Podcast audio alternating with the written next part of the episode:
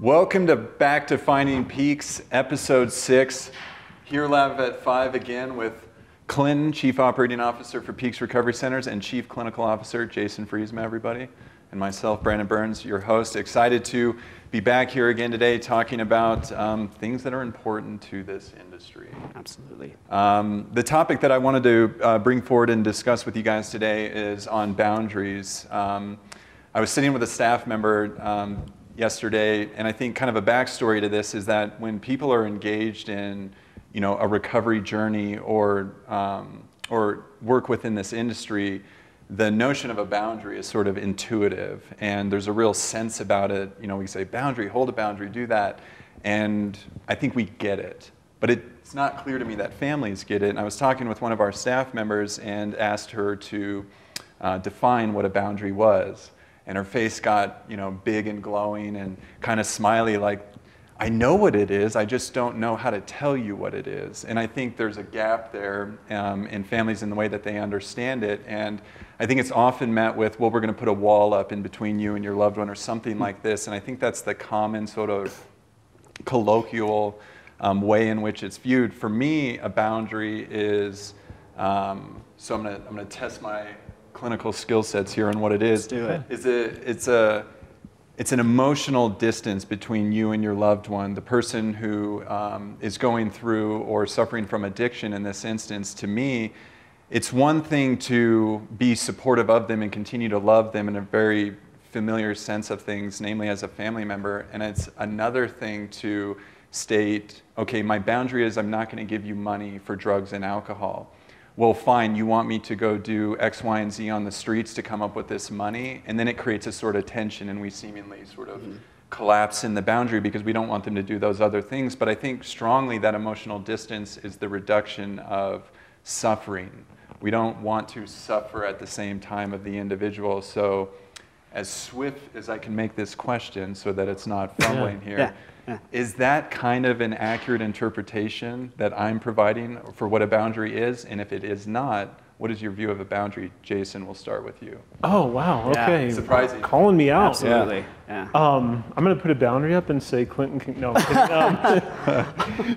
Um, uh, I mean, I think you're exactly right. A boundary is some sort of delineation that says this is where I stop and you begin, right? Like that's like a boundary of a, I don't know, uh, of land, and um, whether it's backyards or whatever. Like I think, and to your point, I think you you actually your story of like the boundary creates the space so that um, regardless of what's happening on your side of the boundary, it's not going to derail or hurt or uh, cause me to suffer.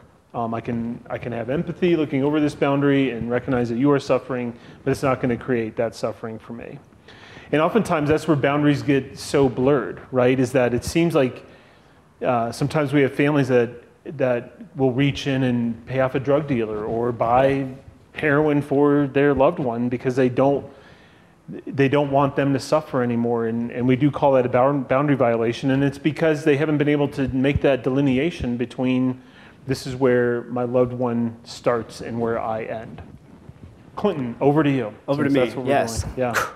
um, I agree, actually. So surprisingly. okay. I agree, I Next question. Yeah.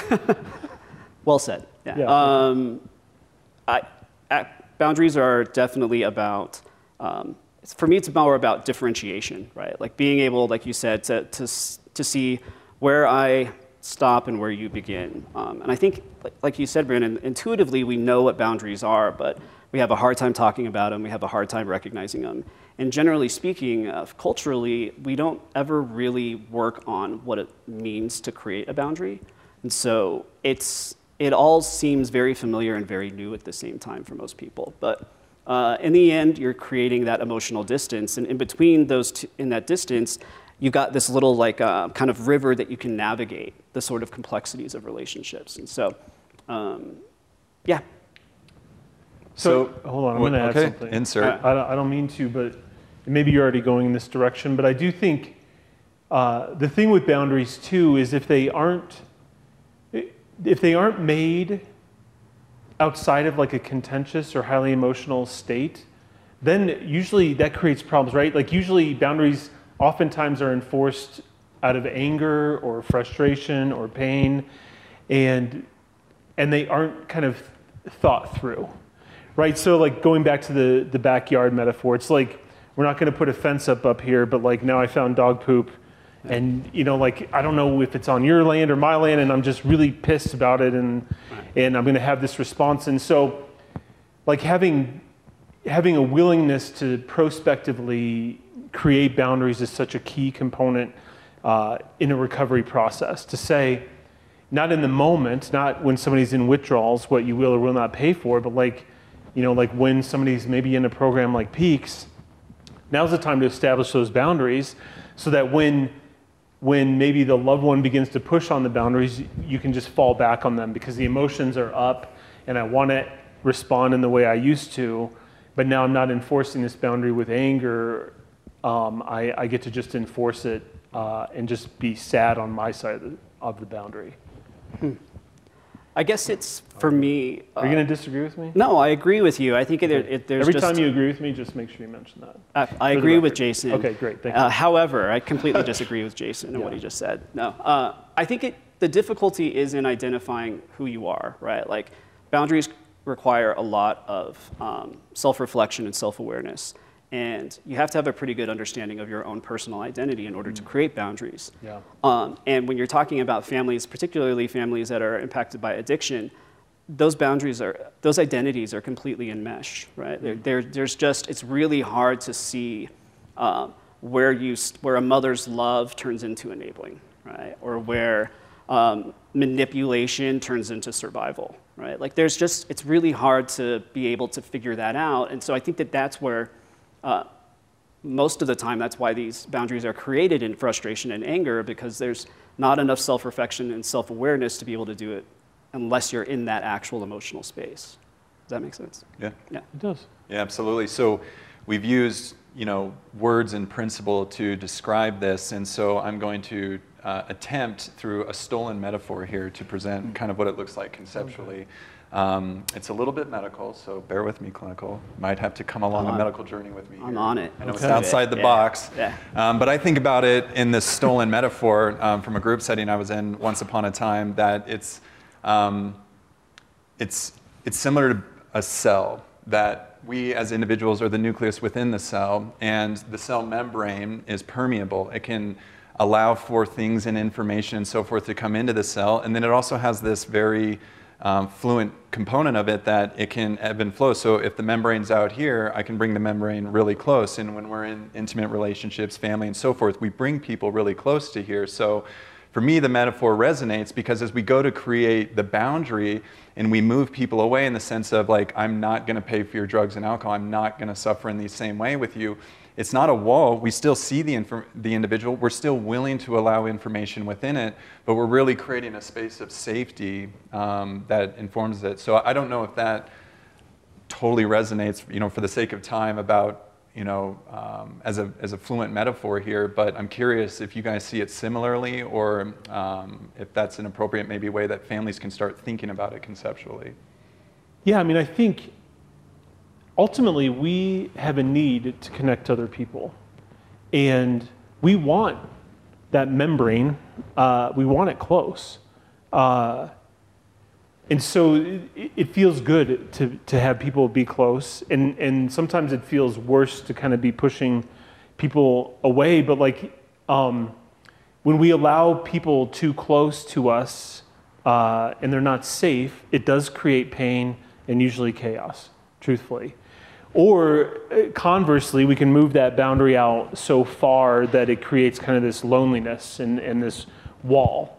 And so we are, I actually teach this uh, in, in some of my groups about how like we can challenge people and see if they are safe and, and worthy of being closer to us. And sometimes they are and sometimes they're not. And we, we can kind of be mindful about how close or how far away we keep our loved ones. And sometimes it hurts to push boundaries out with people we love, even if it's really important. And even if it is protective and keeping us safe, um, it can be really painful.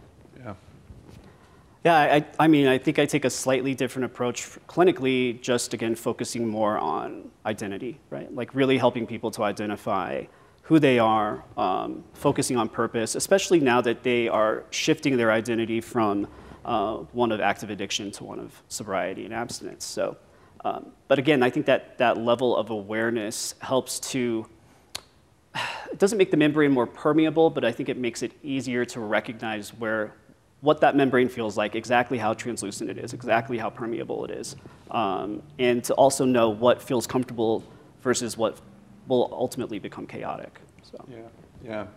And uh, I was speaking with a, a past uh, uh, client's mother uh, just yesterday who, you know, some new things are coming up for the individual as she progresses in her recovery journey. And so she was just looking for, you know, thoughtful feedback. And I reminded her as we, you know, go to implement or continue forward with the boundary that she has set with her daughter in this instance okay you're looking at your daughter on the other side of you know this membrane you know so to speak and that distance that's between you i get it as like a mother that's got to pull on the heartstrings and i think really what i would like to resonate here for you know the audience is to just recognize that it, i think we're in agreement here that that is a difficult thing to do and to look through. Your, your loved ones in front of you suffering in a, in a fairly significant way.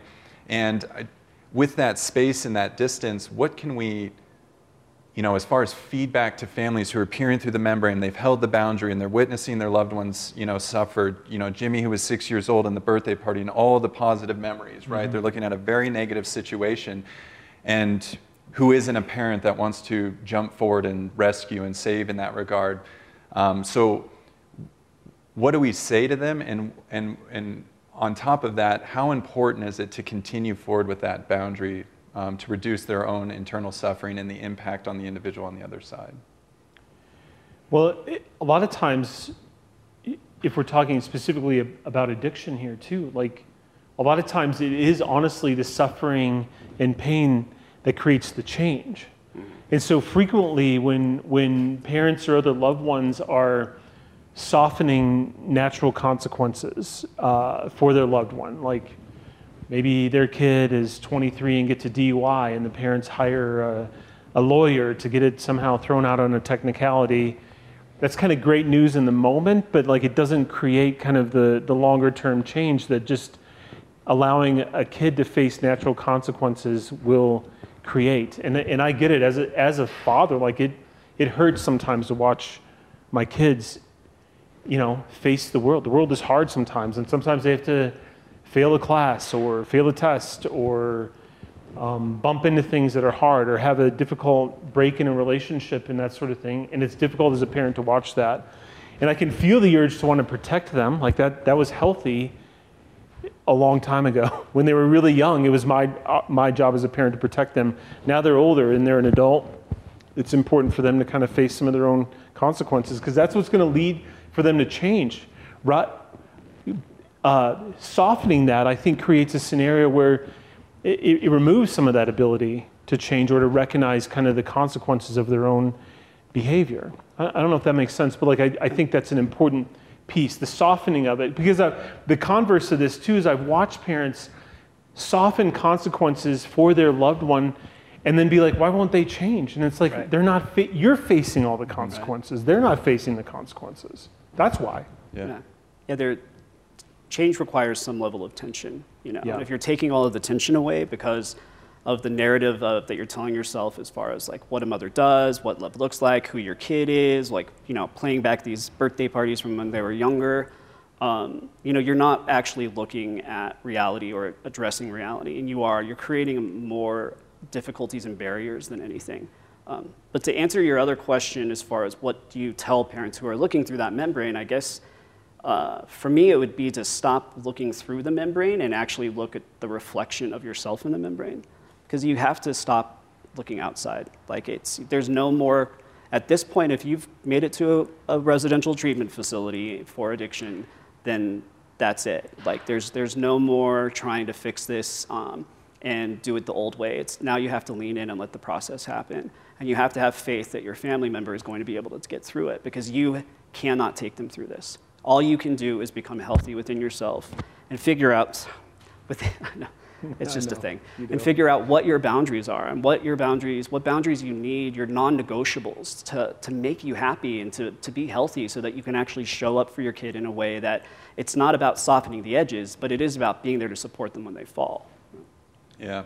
So, you know, whether piercing through the membrane, you know, visually or in a reflection in the cells, the common experience that I witness happening is, you know, be prepared to be emotionally beat up. There's a manipulative, you know, individual, namely on the other side, trying to accomplish their goals, namely to continue to use drugs and alcohol, you know, sort of at will. And so we become punching bags in that. Well, you weren't a good mother and you weren't a good dad. And if you had done this, I'd be here and I don't need this. And that chaos that falls out of it can be quite penetrating. But I want every family member to know there's no certain rule book about how to raise a child and do things perfectly here. And just because you set the boundary, you know, from this room to you as a viewer, know that we know you love your loved one. There is nothing.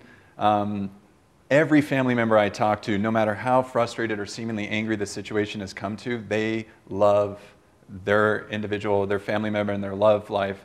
And so I just want to honor that, you know, as far as the love mechanism goes within that, and that we see that.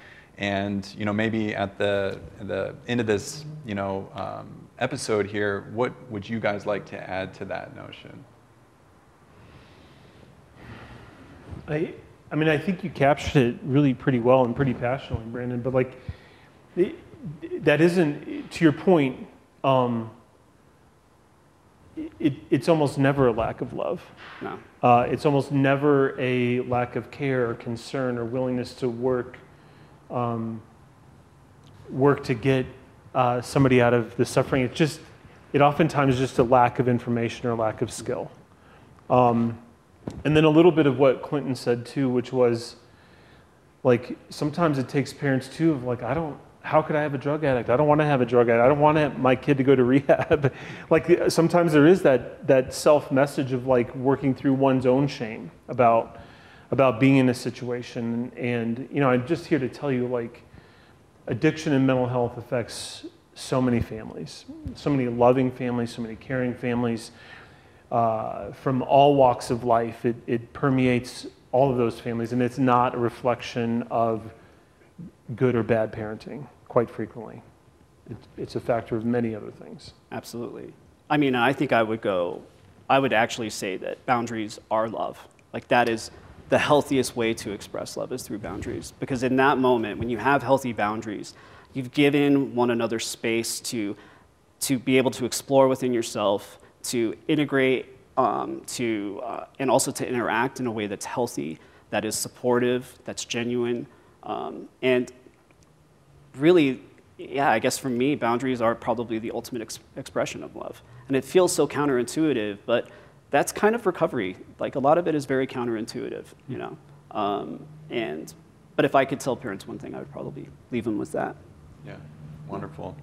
Well, I've greatly appreciated this conversation. I think boundaries is an important topic that we should definitely come back to, and hopefully provided some insights that make this concept more clear for individuals uh, and families uh, going through treatment, you know, approaching treatment, um, whatever the case might look like. But it's a very impactful tool that we all have access to in each and every moment um, to uh, nurture change in our loved ones' behavior, especially when they're suffering from addiction or um, you know any underlying or co-occurring mental health disorder along the way. So. Um, that's a wrap for episode six. Uh, greatly appreciate everybody joining us again here. Uh, full cut. Um, thanks for joining us again with Finding Peaks, and we'll see you next time for episode seven. Bye bye.